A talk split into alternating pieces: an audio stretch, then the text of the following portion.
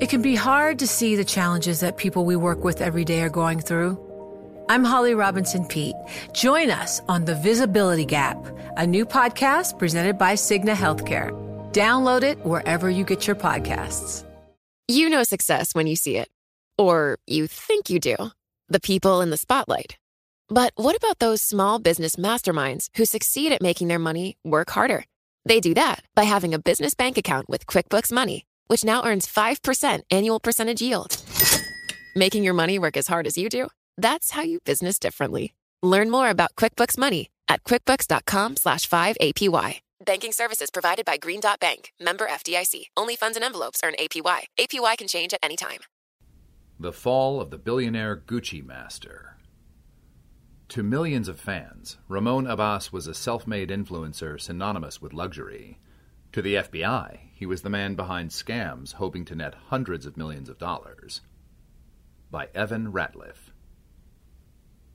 For Ramon Abbas, the Instagram influencer popularly known as Ray Hushpuppi, at Hushpuppi, Hush, or the billionaire Gucci master, birthdays were always a time for reflection. Reflection and extravagance. But then extravagance was Hushpuppi's brand, a 365 days a year affair, a way of being. On October 11th, 2019, the day he turned 37, he was living in a penthouse apartment at the Palazzo Versace Dubai, with a private pool and hot tub on his lanai. A typical Hushpuppi post on Instagram, where he had more than 2 million followers, featured Abbas smiling in front of one of his Ferraris or Rolls Royces, kicking back in his seat on a private jet, or exiting a designer store with a passel of rope handled bags. Hashtag Hermes, hashtag Fendi, hashtag Louis Vuitton. His look was always flawless never the same outfit twice, hashtag Gucci more often than not. You don't become the billionaire Gucci master any other way. Even back in 2019, there were questions about how much money Abbas really had and how exactly he'd acquired it. In Nigeria, where he was born, his Instagram presence had turned him into a celebrity adjacent to the biggest names in pop culture. He'd appeared on social media with pop idols Davido and Wizkid, and soccer players on English clubs like Chelsea and Man City. But Abbas's wealth was the constant subject of rumors. In the flourishing ecosystem of Nigerian gossip blogs, he was a Nigerian big boy, shorthand for an online fraudster, or Yahoo boy, who'd struck it rich and showed it off. Abbas dismissed the talk as the jealousy of so many haters, disappointed with their own lives and determined to bring down a self made man who'd left them all behind. Whatever the truth, on his 37th birthday, before heading off to a party in his honor in the VIP lounge at the Dubai Burberry store, Abbas paused to acknowledge the fans who'd supported him on his journey from hustling kid to global influencer. As I turn a year older into my 30s today, I want to celebrate all of you out there, he wrote on Instagram. The caption accompanied a photo of Abbas in a designer blue tracksuit, standing in front of a giant sculpture of a Rolls Royce hood ornament. Those of you who mostly I have never met, spoken to, or anything, but have been a strong supporter of me through every situation until this point, and still riding for me, I want you to know wherever you are that I celebrate and appreciate you today. Today is our day.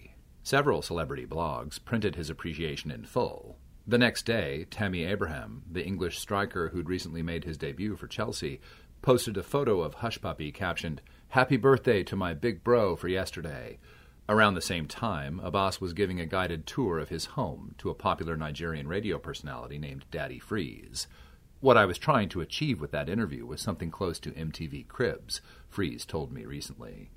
With Freeze filming, they wandered through the penthouse as Abbas showed off his clothes and sneaker collections, and went down to the garage to visit the Rolls and Ferraris. I have four jacuzzis in this house, a sauna, my private pool, Abbas told the viewers back home. When the pair sat down for dinner, they talked at length about online haters, religion, and family. Money came up only when Abbas asserted that he often made charitable contributions that never appeared on his feed. My heart is pure. I do a lot of good that even a lot of social media don't have to know about, he said. I sleep good at night. When something good happens to me, I know it's because I did good, not because somebody promised me money that I did not work for or money that I don't deserve. What does it mean to deserve such fortune as Hushpuppi's? What type of work is commensurate with the riches of private jets and $5,000 handbags? The billionaire Gucci master had his answers to these questions, but so too did the FBI. Answers that would form the basis of United States of America versus Ramon Olorunwa Abbas, the criminal case filed against him in a California federal court. Just three days after his dinner with Daddy Freeze, the U.S. government has alleged, Abbas found another reason to celebrate. According to the federal indictments of him and his alleged co conspirator, on October 15, 2019, a Chase bank account Abbas controlled in the U.S. received a wire transfer for $922,857.76. Sent by a New York law firm, the money was meant to be a payment owed to one of its clients, who'd refinanced a piece of real estate at Citizens Bank. When a paralegal at the firm, identified only as KC, emailed to confirm where the wire should be sent, she received a fax telling her to direct the payment to Chase instead. KC called a phone number on the fax to confirm the details and, when everything seemed to match up, initiated the transfer. In truth, everything did not match up. The fax and phone call had come not from KC's client, but, according to court documents, from someone in the orbit of Abbas, perhaps Abbas himself, who'd inserted himself in the middle of the transaction. The gambit was part of what's known as a business email compromise, or BEC attack. A lucrative, varied, and elusive scam the government claims Abbas and his co conspirators have executed around the world. BEC scams are increasingly common and exceedingly difficult to stop. From the Chase account, more than a third of the money was wired to an account at the Canadian Imperial Bank of Commerce. The rest was moved to different bank accounts. On October 17th, Abbas allegedly sent an image of the $396,000 transfer to a Canadian American from Toronto named Ghaleb Alaumary, who authorities say was his partner in previous BEC like scams. The government says that Alaumary, Abbas, and a loose online confederation of other figures, a group that at times included North Korean state sponsored hackers, targeted hundreds of millions of dollars in payouts from businesses and banks including more than $100 million from a single Premier League soccer club. Alaumary messaged a third person to check that the money had arrived in Canada. When the transfer was confirmed, he messaged Abbas again. Sup, bro, Abbas responded. Confo you sent me today, Alaumary said. Money came in? Abbas asked. Yes, for Canada. Give me a screenshot. Alaumary promised one, he was on a plane that had just landed, he said, and he'd send the image as soon as he had a strong enough signal. But the confirmation never came. Moments later, the FBI approached Alaumary at the airport and placed him under arrest. Successful BEC scams, such as the ones Alaumary and Abbas stand accused of, always come off a bit like a magic trick. Phil in accounting, or KC the paralegal in the Abbas case, receives an invoice, logs into a payment system, and sends off what seems like a routine payment. Then, poof, the money is gone, having seemingly evaporated en route to its intended destination. The client of Casey's firm didn't notice the money was missing until later in October. BEC attacks started appearing roughly a half dozen years ago, escalating each year until they surpassed all other forms of Internet fraud. The FBI reports there were almost 20,000 such scams against American businesses in 2020 alone, accounting for $1.8 billion in losses, though the variety of BEC crimes can make totals hard to pin down. Crane Hassold, the senior director of threat research at the cyber defense company Agari Data, and a former FBI analyst, likes to define a BEC as a response based impersonation attack that's requesting something of value. Basically, posing as a legitimate business to trick people into giving away their money. No matter the flavor, a BEC scam generally begins with someone hacking into a corporate email account, often using social engineering tactics like phishing. Once inside, the perpetrators don't steal anything, not at first. Instead, they quietly begin forwarding copies of incoming and outgoing email to themselves. Then they wait. They watch it for a number of weeks or months, looking for details of certain payments that are going out, understanding who their customers are, looking at communication patterns, Hassold says. When they spot an invoice coming in or out, they use that intelligence to insert themselves into an actual payment that is supposed to be due. From there, the scam can work two ways. If the scammers have compromised the email of the intended recipient of the payment, they simply create an invoice identical to the real one, swapping in their own bank account details, and resend it from the recipient's email, often with apologies for the mix up. If, on the other hand, they've compromised the sender, they might send a follow up invoice from a spoofed email that appears at first glance to match the payees, or even create an entire company and website, one letter off from the real one. In either case, Phil in accounting sees an email that, without careful scrutiny, matches the ones he receives every day.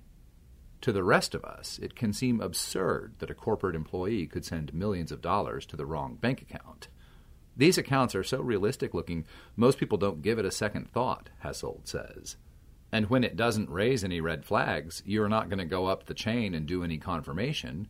One would expect that when you get into larger and larger and larger amounts of money that are exchanging hands, that there would be some process that requires secondary authorization or something like that. But in many cases, that's not what actually happens. Among the scammers, meanwhile, there tends to exist a hierarchy of loosely networked players, most of whom take a small cut of the total funds. There are those who are expert at breaking into email accounts in the first place, hackers, let's call them, though they may not actually do any technical hacking to get in.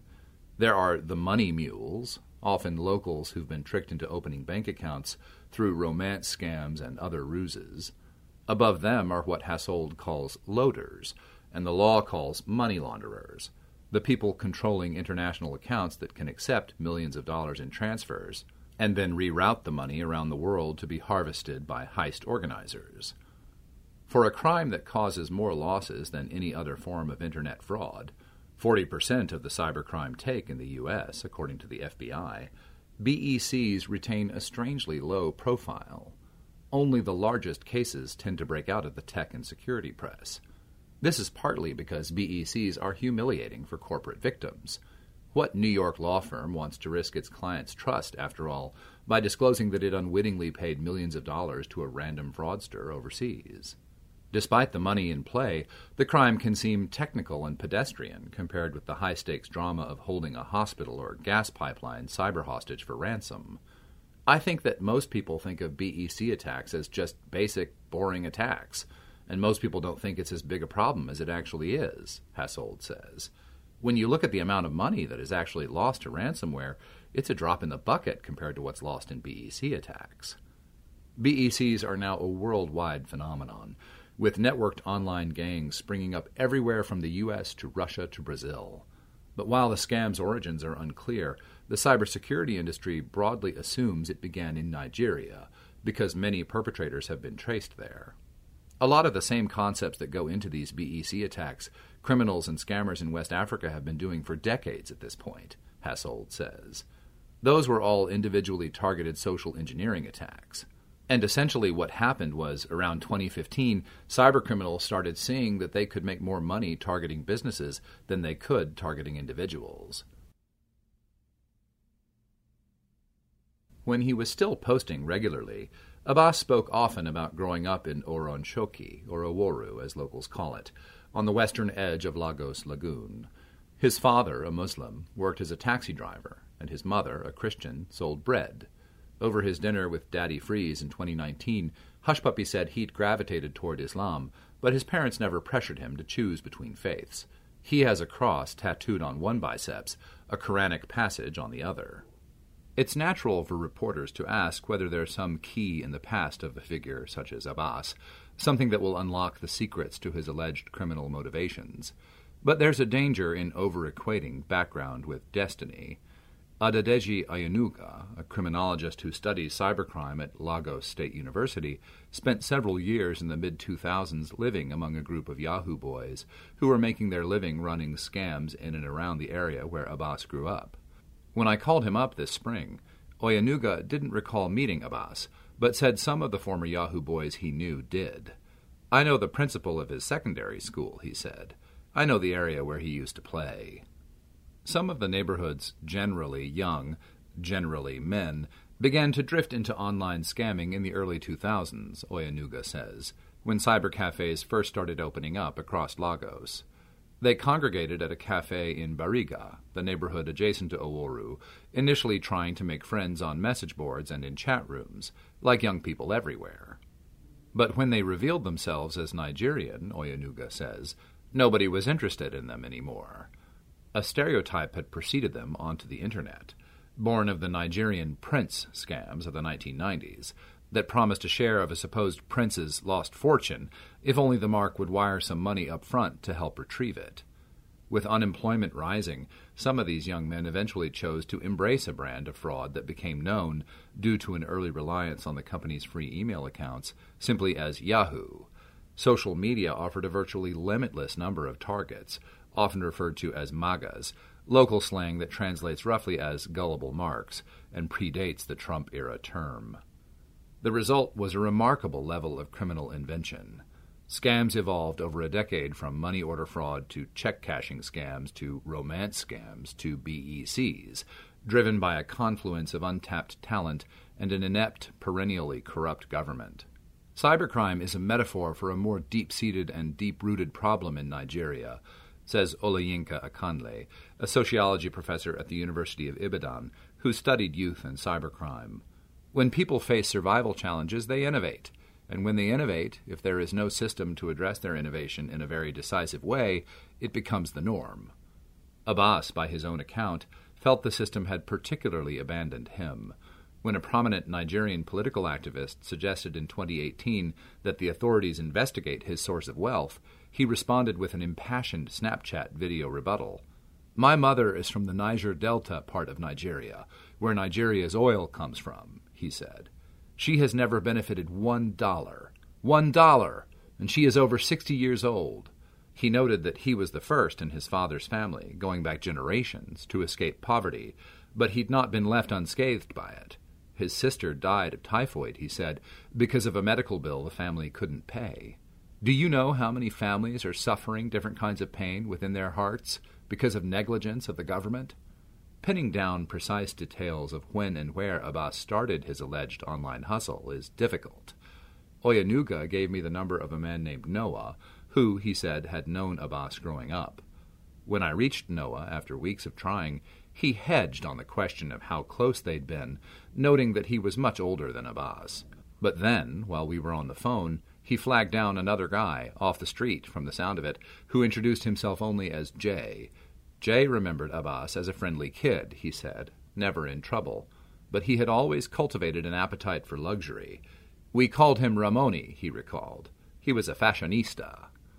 This account lines up with Abbas's own recollections of his childhood. During a live Instagram chat with a fellow influencer, he once described scouring local stores for the cheapest designer labels he could find, then reselling them around the neighborhood. To many of his neighbors, he claimed, the wealthy business center of Lagos, the island as it's known, seemed a world away. For Abbas, it fueled his dreams. I saw how people lived, he recalled. Where once his goal had been to own a motorcycle and a minibus, he began to see a world beyond. Sometime around 2014, his dreams lured him out of Lagos to Kuala Lumpur, part of what Oyenuga describes as an exodus of young Yahoo boys from Nigeria to Malaysia, to the US, to the UK, and to India. Oyenuga says he thinks that Abbas managed his money better than many of his compatriots, and that he left for a base from which it was simpler to operate online. He went to study, he told me, says Sakiru Adekoya, a childhood friend of Abbas's who goes by Pak. When he left for Malaysia, we lost contact. In Nigeria, meanwhile, cybercrime had increasingly become a pretext for police abuses. The Economic and Financial Crimes Commission, EFCC, the agency tasked with investigating digital fraud and money laundering regularly nabs low level local grifters, parading their mugshots on social media. But as online scams flourished in the 2000s, the heavily armed Special Anti Robbery Squad, or SARS, a law enforcement division founded in the 1990s to address a rash of robberies and kidnappings, somehow also claimed cybercrime as its purview. The unit became notorious for its brazen extortion and torture of suspects, with unfounded fraud accusations sometimes serving as the excuse for both. Their response has been to arrest and to extrajudicially kill people who they think look like Yahoo boys, young professionals with laptops and cell phones, says Matthew Page, who researches Nigerian corruption as an associate fellow at Chatham House, a London think tank. That has been the worst side effect of a rise in cybercrime the vilification of a lot of people fingered as Yahoo boys with no real evidence whatsoever. Meanwhile, Hushpuppi is living the good life in Dubai, and some insurance salesman is getting shot in the head in a back alley in Lagos because the police have decided he's a Yahoo boy. I asked Jay, the man on the street who said he'd known Abbas, if he knew why he'd left the country. Everybody wants to leave Nigeria, he said. Nigeria's a hard place. Once on his feet in Kuala Lumpur, Abbas transformed into Hushpuppi, picking up the Instagram handle he'd claimed in 2012 but rarely used. Many of his early photos were taken in a modest apartment kitchen, but he had a natural presence on camera. The photos most often framed him from head to toe, his left leg slightly ahead of the right to show his full outfit, shoes included. His smile, usually mouth closed with eyes alight, was confident, ambitious, a little sly. Soon he was getting thousands of likes per post, and his captions began to reflect his own flavor of prosperity gospel. He included bits of wisdom on living your best life and many lectures about how far he'd already come and how others could do the same. At Hushpuppi, God opens millions of flowers without forcing the buds. It tells us not to force anything, for things will happen in the right time. Hashtags Happy Sunday, Louis Vuitton, Versace, Versace belt, Versace ring, Franck Muller. Back then, his thoughts often contained a measure of humility and appreciation. He was seeking an audience, feeling out his voice. There are a lot of people out there who have it way worse than I do. That's why I don't care if the glass is half empty or half full, he wrote in March 2014. I'm grateful I have a glass at all. Absent from his missives was any explanation for his growing wealth, but there may have been hints if you knew where to look. In January 2015, the Versace store in Kuala Lumpur presented Hushpuppi and a friend, Samson Oyakunle, with gifts celebrating their status as the best customers of 2014. Naturally, Hushpuppi documented the event in an Instagram post. He and Oyakunle, who went by Ever Tipsy Smiley on Instagram, opened their gifts as Hushpuppi describes having just spent $20,000 in the store. Not long afterward, Oyakunle relocated to Houston and in February 2017, federal authorities arrested him and charged him with participating in multiple BEC frauds. He pleaded guilty to opening bank accounts across Houston to facilitate the schemes with unnamed co conspirators outside the U.S. and was sentenced to five years in prison. By that time, Abbas had moved to Dubai. He'd been spending time there as his fortune grew, first in the company of Ismaila Mustapha, a fellow influencer who goes by Mompha having an amazing time with the bro Mompha before our flight to my beautiful Malaysia, he posted in 2015. My first time ever in a Louboutin store. Six pairs ain't bad to add to the collection. Their Instagram styles tracked each other closely luxury cars, designer clothes, and watches. In late 2016, the pair's names were featured in Living Things, a song celebrating their brand of opulent living by the Nigerian musician Nine Ice. As Abbas's profile grew, so did his appetite for online beefs, a fail-safe way for the world's influencers to expand their followings. First came a 2017 tiff with the pop star Davido, who Abbas claimed had failed to pay his tab at a Lagos nightclub. The two soon made up in an online video posted on Davido's Snapchat, further raising Hushpuppi's profile. Next, he accused musicians Fino and Ice Prince of wearing fake luxury watches. We are not on the same level, mate, Fino shot back. You live and die for Gucci.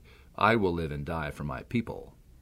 The unknown source of Hushpuppi's wealth was a recurring theme of his would be rivals' responses. You have no credibility, no known source of income, and yet you come on social media to attack hard-working Nigerian musicians with traceable wealth? The singer KC posted. Nigeria's EFCC, he concluded, needs to start paying more attention to detail. Eventually, Abbas's penchant for beefs also consumed his friendship with Mompha, who claimed Abbas had leached off him when he arrived in Dubai. He'd given Abbas a place to stay and sponsored his Dubai visa, he claimed in one post. Try go help your taxi driver father and your bread seller mama and stop living fake life on social media. Abbas lobbed back that Mompha, whom he'd treated as an elder brother I never had, had betrayed him. You borrow my clothes for the gym, yet you are the one quick to run to the gram to say someone else is living a fake life, he wrote. If this life is fake, I don't want a real one. As each story churned its way through the gossip blogs, Hushpuppi's following ticked up. He'd become an aspirational figure to millions, offering opulence without apology, consumption without regret. Back home, he was nearing full blown celebrity status. In May 2017, he posted a photo of himself in a hot tub with a glass of wine. The stunning coast of the Greek island Santorini stretched out behind him. Letter to the Ghetto Kid, the several hundred word caption began. As a man that I am today, who developed from being one of you guys, who went through the same struggles you are presently going through, I know the society do not expect you to make it. I am you, you are me, he continued.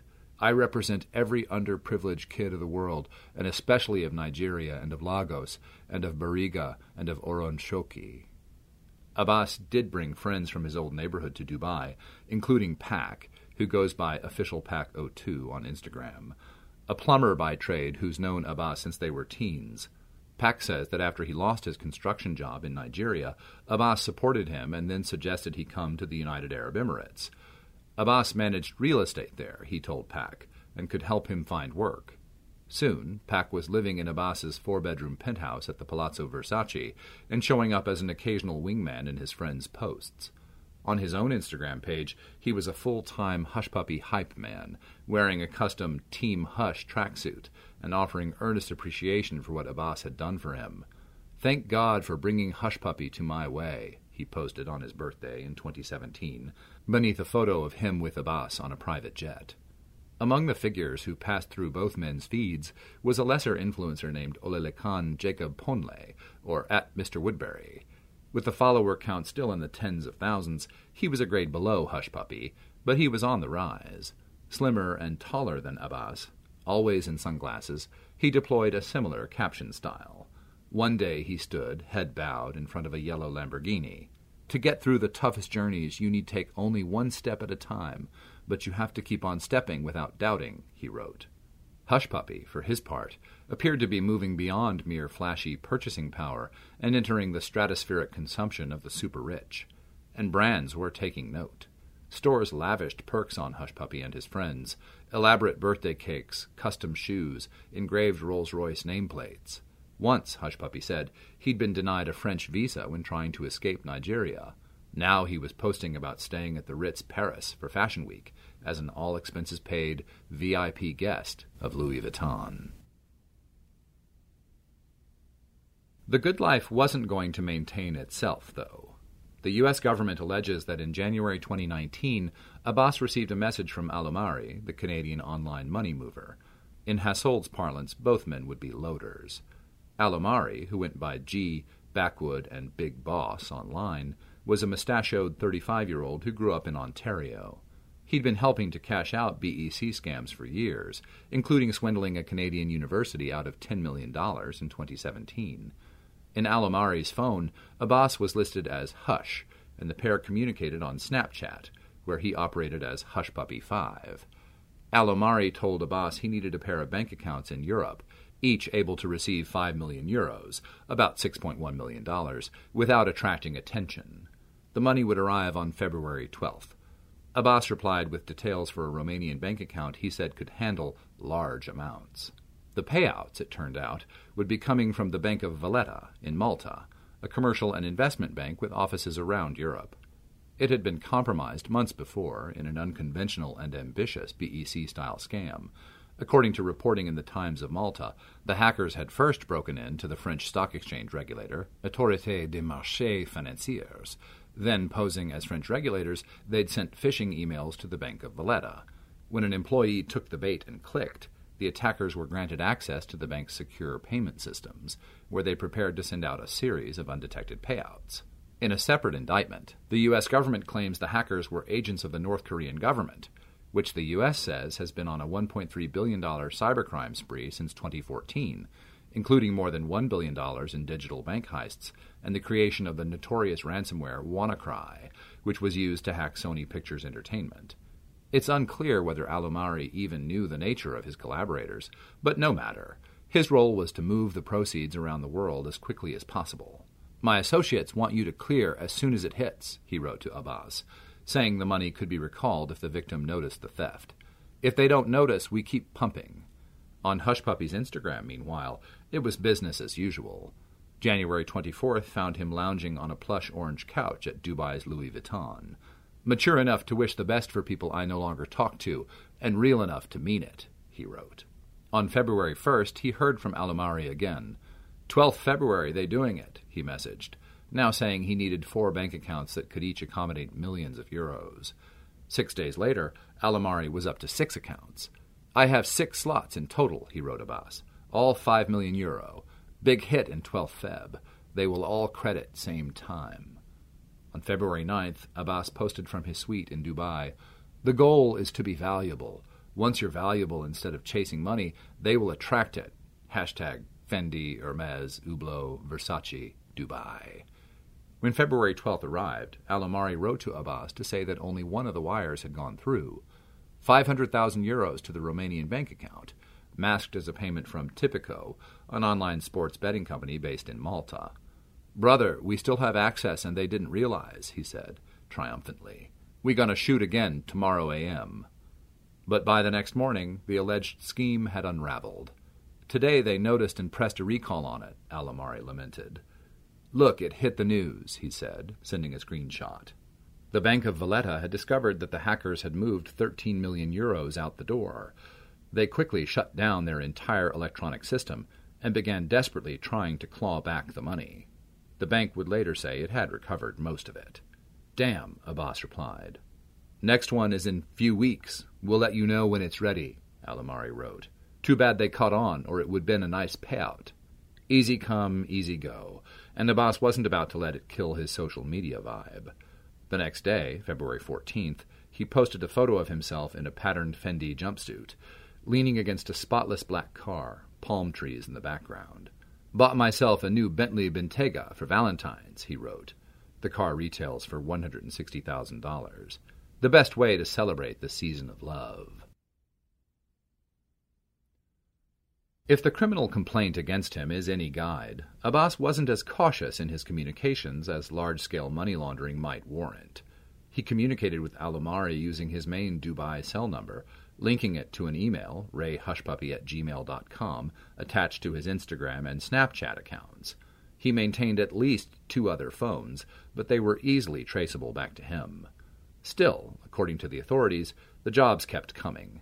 In April 2019, Alaumary returned with the prospect of a massive haul $300 million in total, this time from the UK. My guy are changing account on file for 100 million contracts, and their payment are once or twice a week, 1 to 5 million, he wrote.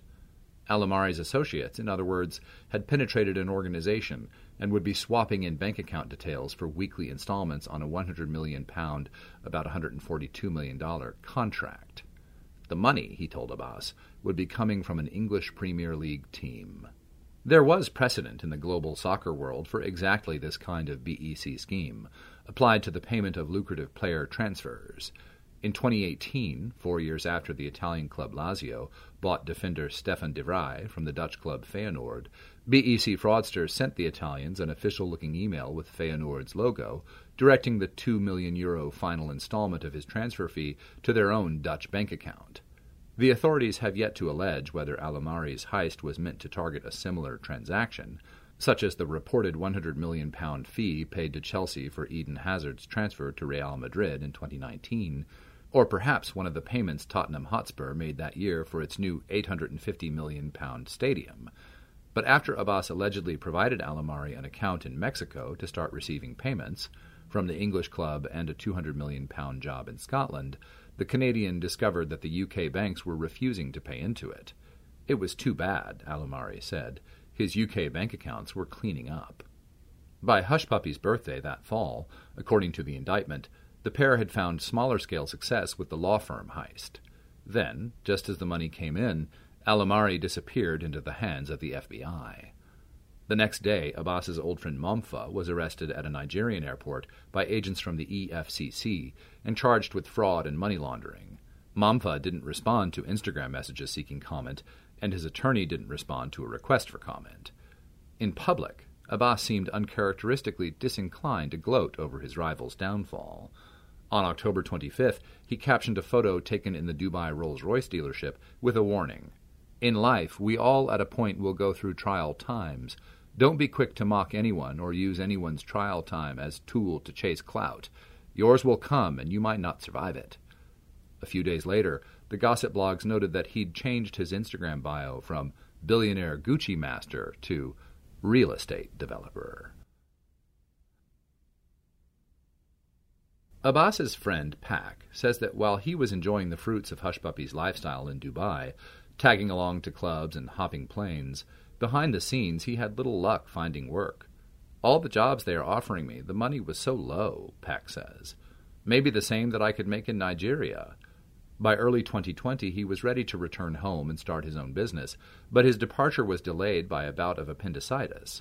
Abbas paid the medical bills for his emergency appendectomy. By the time he'd recovered in March, COVID protocols had arrived and Nigeria was suspending flights from the UAE. Never one to tone down his influencing, Hushpuppi continued to push his brand of consumptive positivity through the pandemic. In April 2020, he posted a video of himself taking a bubble bath in his lanai hot tub with the caption, My quarantine and your quarantine are not mates. He followed that up by reposting an old photo of himself carrying Gucci bags onto a private jet. Fellow inmates, where's the first place you flying after this is over, and with who? he asked. Perhaps sensing there was something perverse in this approach, he tried going political. While you're sanitizing and wiping everything down, be sure to wipe racism, hatred, and jealousy out of your heart, he wrote beneath a May photo of himself leaning on a white Rolls, smiling and gazing out of frame. That too is a virus. Hashtag Louis Vuitton, Richard Mille, Rolls Royce, Dubai, Black Lives Matter. By then, however, Abbas and his compatriot Ponle, aka Mr. Woodberry, were fully in the grip of a different invisible enemy. The FBI's high tech organized crime squad had been analyzing Alaumary's devices since his arrest, uncovering the easily decipherable links to Hushpuppi's phones and accounts. They'd also pegged Ponle as the orchestrator behind millions of dollars in bank accounts and Bitcoin wallets used in BEC scams. For months, the FBI had been coordinating with the UAE authorities to surveil both men and their suspected associates. Sometime between midnight and 1 a.m. on Monday, June 8th, Pak was up watching the news in Abbas's apartment while Abbas slept upstairs. Suddenly, the front door burst open, and the apartment was flooded with black clad men brandishing weapons. Pak's first thought was armed robbers, but it was a Dubai police SWAT team, fully kitted up and looking for Hushpuppi. They ordered Pak onto the floor along with another Nigerian friend who'd come to Dubai on vacation and moved in with Abbas when flights home were cancelled. The police took their phones and demanded to know where Abbas was, where his laptops were, and where his money was. The agents found him upstairs, wearing a white designer t shirt and his signature chin strap beard, looking dazed. Later, Dubai police would announce that he'd been captured in one of six simultaneous raids that led to the arrests of 12 suspects, including Ponle, Pak, and a Nigerian photographer named Kelvin Ogidika, who often hung out with them. They claim to have confiscated 47 phones, 21 laptops, $7 million worth of cars, and $40 million. According to Pak, the suspects were taken to police headquarters and jailed separately. After four days, a Dubai prosecutor questioned them first, followed by FBI agents, who asked about Abbas and the source of his money. They said, Didn't I know my friend was a fraudster? Pak says. I didn't know him as a fraudster. I know him as a businessman. They said, What did he invest on? I told them he invested in real estate management. They told him if he provided them with evidence of Abbas's crimes, he'd be released. Otherwise, he could spend the rest of his life in a Dubai prison. When the FBI came, I told the FBI the same thing, he says. Abbas had only ever told him that he was a real estate investor and that he changed money for African bigwigs who came to Dubai to shop. He'd never even seen his friend use a laptop in the apartment. Abbas and Ponle, seemingly the only captives of interest to the FBI, were quickly put on a plane to the U.S. The other ten arrested men, whose names dribbled out in the Nigerian press, and which I was able to confirm in a presentation given by the Dubai police chief, disappeared into the opaque UAE justice system without charges or lawyers. They didn't even take us to court, Pak says. The Dubai police were so pleased with the raid, they quickly released a video of the affair styled as an action film trailer, titled Operation Fox Hunt 2, with versions narrated in Arabic and English. Dubai police have once again solved yet another case involving an international online scammer, a solemn voice intoned over quick cut footage of the police bursting into the Palazzo apartment. Interspersed with the raid were images from Hushpuppi's Instagram feed and stock video of people typing on computer screens, including one showing the word hacking, followed by hacked above a skull and crossbones. The video bordered on parody, but it had the intended effect, racing across the internet. All sides, it seemed, were optimizing for social media virality. Abbas and Ponle were flown to Chicago, where Ponle remains, facing trial. Abbas, after a preliminary hearing, was transferred to Los Angeles to face multiple charges of money laundering and wire fraud. The Dubai police also claimed that Abbas and his co conspirators committed fraud involving COVID ventilators and personal protective equipment, but haven't presented any evidence in public. In the initial hearings, Abbas's lawyer said he had earned his living legitimately through his influencing. In January, Abbas replaced him with an LA based attorney who declined to comment on the case. Abbas himself didn't respond to a letter sent to him in jail. A spokesperson for the Office of the U.S. Attorney for the Central District of California declined to comment, citing the pending case, and the FBI didn't respond to repeated requests for comment. In one ominous sign for Abbas, last fall Alaumary elected to plead guilty to money laundering charges, saying he conspired with Abbas in the law firm BEC scam, the Malta bank heist, and the Premier League scam. He also pleaded guilty to separate BEC charges in the state of Georgia. Alaumary's attorney declined to comment. In a way, Abbas's case only serves to highlight how rarely BEC crimes are investigated and prosecuted. There are two issues from a law enforcement perspective, says Hassold, the former FBI analyst. One is just the volume of it. There aren't nearly enough FBI agents, Secret Service agents, to come close to being able to investigate all of this. The other issue, he says, is that major actors such as Abbas are typically overseas, requiring complex international operations to extract them. I think probably what rose Hushpuppi up the list was the amount of money he was clearly making, Hassold says. And not only the amount of money he was making, but he was also flaunting it out there on places like Instagram. No matter how many millions Abbas's alleged cut amounted to, he's arguably still a patsy for the likes of the alleged North Korean hackers, who U.S. authorities say took home the bulk of the loot and remain safe in their home country. To Hassold's point, the agents who filed the criminal complaint against Abbas appeared to delight in noting his online extravagances, pausing to describe in detail the photos and captions, hashtags included, they'd used to verify his identity. Perhaps most cutting, they'd used Abbas's own birthday posts, matching them to his Nigerian passport and one he'd recently obtained from St. Kitts and Nevis. An agent wrote that he'd seen a post on October 11, 2017, of a birthday cake with the inscription Happy Birthday Ramon and the caption Thanks so much, Gucci, for this special. God bless you guys at the Dubai Mall Gucci store. The companies that benefited from Hushpuppi's largesse over the years, and often repaid him with merchandise and trips, haven't exactly rushed to his defense since his indictment was unsealed. No public relations representative from Gucci, Fendi, or Louis Vuitton responded to requests for comment on this story. The same brands had welcomed him at high gloss events and exclusive fashion shows. He had a lot of followers, and one of the PR team invited him, was all that a representative of Rich List Group, an events organization in Dubai that had hosted Abbas at a Formula One race, would say. Pak told me that at least some of what Abbas showed off on social media was loaned to him solely for his Instagram. How much of his Gucci lifestyle was on loan from various brands may end up a tangential subject in the trial. It does raise a really important set of questions about the ethics of marketing and how that intersects with the rise of influencers, says Mehita Iqani, a professor at the University of the Witwatersrand in South Africa who studied digital marketing in the global south. What responsibility do they have to do due diligence when they are choosing or recruiting an influencer? After the pageantry of the Operation Fox Hunt 2 video, The Dubai police also refused to comment on the case and said nothing about the fate of the ten other suspects swept up in the raid.